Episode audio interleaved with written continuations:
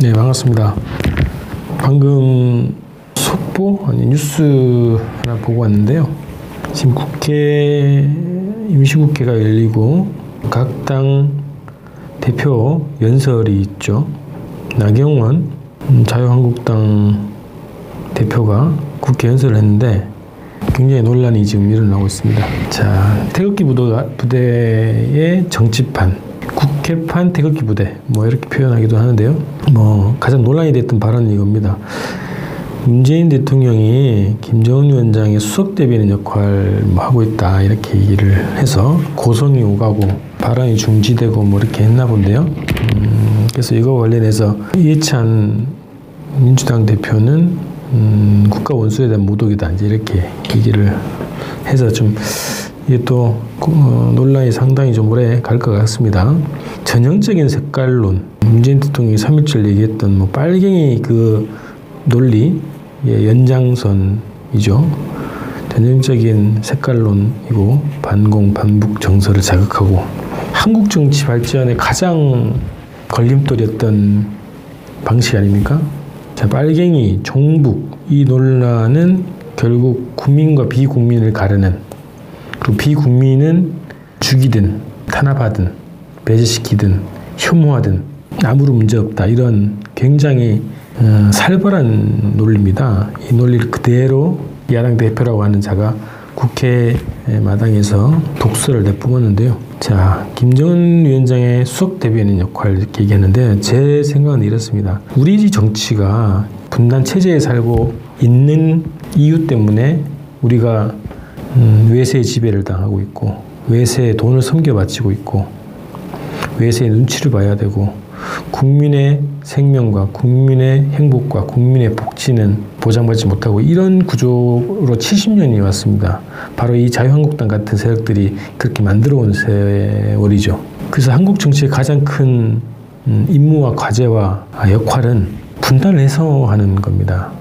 분단 정치를 끝내고 통일 정치를 하는 것이 한국 정치의 가장 최대 과제고 한국 정치가 가장 민주화되는 지름길입니다. 자, 분단 정치의 어, 선봉에 자유한국당이 있고 그 외에 뭐 바른미래당과 같은 떨거지들이 있는데 이제는 통일 정치를 해야 될 시대고 통일 정치가 이 나라 살리는 정치, 국민 행복을 위한 정치 아닙니까? 자, 그러기 위해서는 분단을 극복하기 위한 정치를 위해서는 북을 대변해야죠. 우리 민족을 대변해야죠. 서로 서로가 남과 북이 서로를 대변하고 서로의 이익을 위해서 민족 전체의 이익을 위해서 서로를 고무 찬양하고 서로를 대변하고 서로를 응원해줘야 되는 것이 통일정치 아니겠습니까? 그런데 우리 국익, 우리 민족의 이익보다는 트럼프 그리고 아베를 대, 변하는 정치를 해서야 되겠습니까? 요즘에 나경원 대표야 뭐 나베라고 하는 그런 별칭까지 얻으셨는데 트럼프를 대변하고 아베를 대변하는 그런 정치, 한국 정치를 분단 정치로 몰아가고 있는 음, 정치를 하지 마시라 이런 말씀 좀 드리겠습니다. 발언 중에 특사를 파견하겠다고 하는 발언이 있었어요. 가짜 비핵화다 지금 북이 하고 있는 음, 비핵화 조치가 그러면서 진짜 비핵화를 해야 된다고 하는데 비핵화 관련해서는 제가 지난번 방송에서 음, 한반도 비핵화의 개념에 대해서 말씀드렸잖아요. 그거 한번 보시면 좋겠고 권장해 드리겠고요. 특사를 파견했다고 하시는데 절대 지지합니다. 쌍수 들고 주지하고 이 방송을 뭐 북측에서 보실지 모르겠지만 하루빨리 초청을 해 주십시오. 누가 뭐래도 저는 절대 지지합니다. 그래서 어, 요즘에 이제 태극기 부대에서도 유행해왔고 70년 동안 유행이었던 말이긴 한데요. 북으로 가라 자유한국당. 음, 북으로 가십시오. 특사를 파견하시고 진중하게 대화를 나누시고 이제 더 이상 분당 정치가 아니라 통일 정치를 하시기를 바랍니다만 음, 그게 안 될 것 같아서 해체를 요구합니다. 자 오늘 또 착각 시리즈 두 번째인데요. 어, 요게 이제 지난번 첫 번째 방송에서 말씀드렸던 것처럼 지금 북미 대화를 비롯한 한반도를 둘러싼 여러 가지 대화가 있지 않습니까? 북미 대화, 남북 대화, 어, 한미 대화 뭐 여러 가지 대화들이 있는데 이런 상황들을 잘 이해하기 위해서 좀 도움을 드리는 차원에서 제가 착각 시리즈를 좀 어, 진행을 하고 있습니다. 한네 차례, 네 다섯 차례 정도 진행할 것 같은데요. 오늘은 이제 두 번째입니다. 북미 대화가 미국의 대북 제재 그리고 최대 압박의 결과다. 미국이 이렇게 압력을 넣기 때문에 대북 제재를 비롯한 여러 가지 압력 때문에 북이 그걸 참지 못하고 대화의 장으로 나왔다. 이런 주장이죠.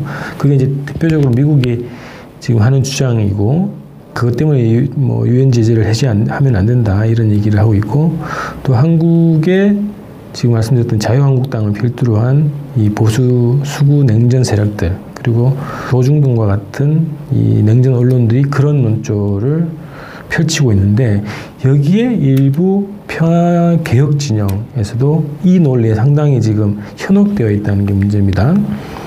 자, 그래서 그 논리를 좀 음, 비판을 해보겠습니다.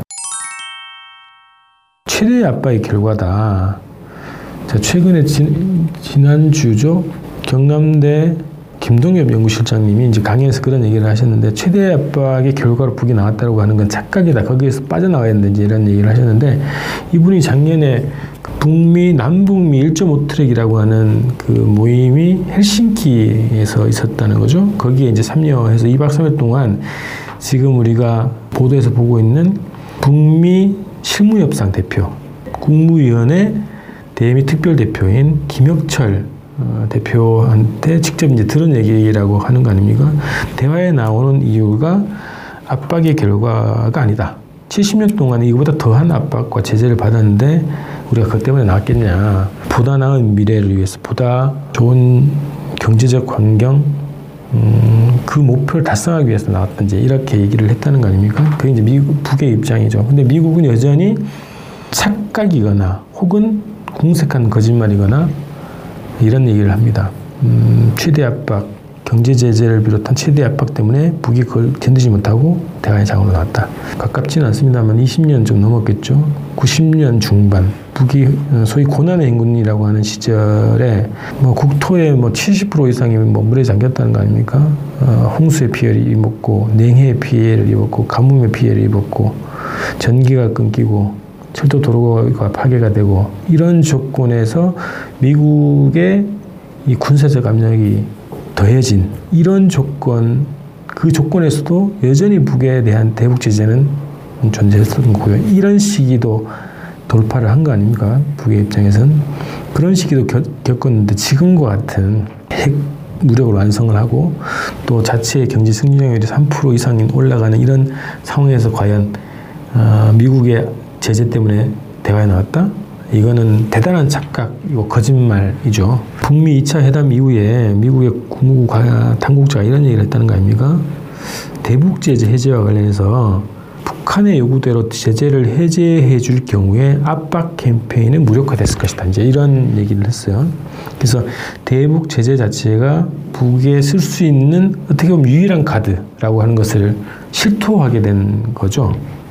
핵국가 대 핵국가 아닙니까? 이 양국 간에 무력을 사용할 수도 없는 상황이고 그래서 북을 공격할 수 있는 유일한 카드로 대북 제재밖에 없다라는 것을 실토한 음, 것이다 이렇게 보여지는데요. 그래서 이 대북 제재라고 하는 것이 그나마 미국이 북에 대해서 압력을 놓을 수 있는 유일한 카드라고 보는 거죠. 이거 외에는 쓸 카드가 없다. 이렇게 좀 평가가 되는 거고요. 북미회담과 관련해서 미국 내에서도 트럼프 행정부를 공격하는 야당, 특히 민주당이 앞장서서 이 대화 자체를 파탄내기 위해서 가진 어, 작당을 하고 있지 않습니까? 그래서 2차 북미 정상회담이라고 하는 그런 큰 외교 행사 일정에 있는 대통령을 소재로 한 청문회까지 열리는 그런 저급한 정치의 미국 아닙니까? 근데 그 어, 미국의 국무장관 폼페이오가 음, 올 2월 달에 다시 한번 작년에도 뭐 1차 정상회담을 앞두고 계속 그런 주장을 했습니다만 2월에 다시 한번 언론 인터뷰에서 이런 얘기를 했습니다. 자, 북한과 대화하는 궁극적 목적은 북한의 핵 미사일 위협으로부터 미국인의 안전을 지키기 위한 것이다. 이, 런 겁니다. 폭스 뉴스와 인터뷰 내용인데요. 북한과의 대화에서 진전을 이루고 있다. 미국인의 안전이 궁극적 목표다. 미국인들에 대한 위험을 어떻게 하면 계속 줄여나갈 것인지에 대한 많은 방안들을 강구하고 있다. 현재까지 미국의 성공으로 남아있는 북한 핵 미사일 실험 중단 등 북한의 위협을 줄이는 것이 중요한 요소다. 이런 얘기를 했습니다. 뭔 얘기입니까? 북과 대화를 한 이유가 미국의 안전을 담보하기 위한 목적이라는 거예요. 이게 본심이죠. 속심도 아니고 본심이고 공개적으로 얘기하는 미국의 입장입니다. 그래서 결국 바꿔 말하면 뭡니까? 북미 대화가 열리고 열리게 된 이유가 강력한 대북 제재 때문에 미국이 요구하는 대화의 장에 북이 끌려나왔다. 이게 그동안의 주장과 이야기 줄거리 아닙니까? 근데 그게 아니라 미국의 안전을 위해서 대화를 하고 있다, 미국이. 미국의 안전을 위해서 미국이 북과의 대화의 장으로 나올 수밖에 없다. 이런 거를 말하는 거죠. 그래서 핵실험을 중단하고 미사일 발사를 중단한 것 자체가 굉장히 큰 성공 요소다. 굉장히 큰 성과다. 계속 트럼프가 자랑 자화자찬하는 거 아닙니까? 북의 입장에서는 핵무력 완성이라고 하는 이 강력한 국가 무력이 있기 때문에 대화를 하자라고 하는 북의 압력으로 미국이 끌려 나왔다고 생각할 수 있죠. 역으로. 자, 그리고 북은 이제 공식적으로 뭐 이런 얘기를 합니다. 경제제 때문에, 제재 때문에 나오는 것이 아니라 한반도의 항구적 평화 체제를 수립하기 위해서 그리고 통일 강국을 이루기 위해서 그리고 자체 경제 발전에 외부적 환경을 만들기 위해서 미국과의 관계 정상화가 필요하다. 뭐 이런 차원에서 대화를 한다는 거 아닙니까? 자, 그러면 이거 북과 미국의 공통적인 입장은 그거죠. 한반도의 항구적 평화 체제를 수립을 해야 서로의 안전이 보장되는 거겠죠. 미국의 안전도 보장이 되겠고, 북의 안전도 보장이 되겠고, 그런 평화로운 체제에서 조국 통일, 남북 통일이 가능하겠죠. 그리고 그런 환경, 평화적 환경이 북의 경제 발전, 경제 발전 전략에 중요한 또 외부적 환경이 조성되는 과정이 되고요. 자, 그래서 우리가 정확하게 얘기를 다시 한번 정리를 하면요. 북이 2017년 11월 29일 화성 15형을 발사함으로써 국가 핵 무력을 완성했고 그 힘 자체가 2018년 남북 정상회담, 북미 정상회담을 만들어낸 것이죠. 북의 핵무력 완성이 되기 전까지는 무슨 정책이었습니까? 오바마 때는 전략적인데 트럼프는 화염과 분노, 핵전쟁의 위험까지 갔던 것이 북의 핵무력 완성의 결과로 남북 대화, 북미 대화라고 하는 이 평화적 환경, 평화적 대화 환경이 마련됐다는 겁니다. 이런 조건에서 미국의 이해관계, 북의 이해관계가 맞아떨어져서 정상회담이 열리게 되는데 그래서 그 본질적인 성격은 미국의 입장에서는 가장 사활적인 것이 북으로부터의 위협을 제거하는 것, 안전 보장인 거죠. 어느 분들은 뭐 북의 안전 보장, 북이 안전 보장을 받는 것이 사활적이라고 얘기하는데 미국 스스로 지금 실토한 것처럼 핵 국가와 핵 국가들의 상호 안전 보장이 본질적인 대화의 성격이겠죠. 자, 상호 안전 보장하는 것은 무엇이겠습니까? 미국과 중국과의 관계, 미국과 러시아의 관계, 미국과 영국과의 관계, 미국과 프랑스 뭐 이런 관계 있지 않습니까?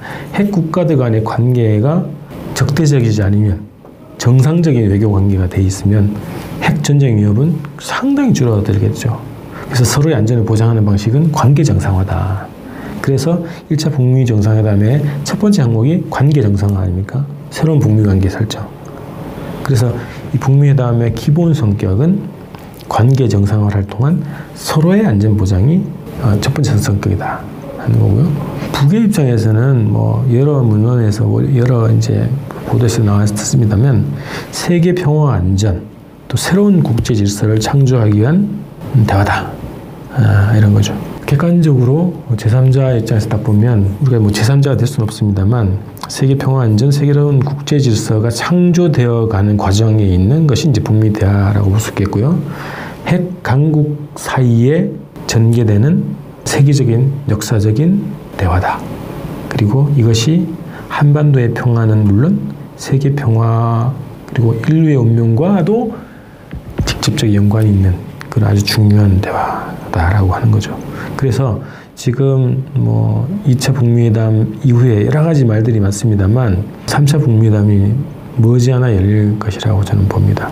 왜? 서로의 안전 보장, 특히 미국이 사활적으로 대화를 요구하고 있는 상황이라는 거죠. 자체 안전 보장을 위해서. 자, 이런 음, 서로의 관계 정상화가 되면 음, 공고한 평화 체제로 나갈 수 있게 되고요. 그리고 북한을 중심으로 형성되고 있는 이 동북아에서 새로운 경제 부흥의 시대가 본격화되고 여기에 미국이 동등한 정상적인 관계에서 이 경제 부흥 시대에 동참할 수 있는 기회를 얻을 수 있다. 그래서 북미 회담은 잘 될 것입니다. 저는 그렇게 예상합니다. 자, 오늘 착각 시리즈 두 번째 미국의 착각 혹은 궁색한 거짓말이라고 할 수 있는 북미 대화의 원인, 뭐 북에 대한 최대의 압박의 결과다. 이런 것에 대해서 말씀드렸습니다.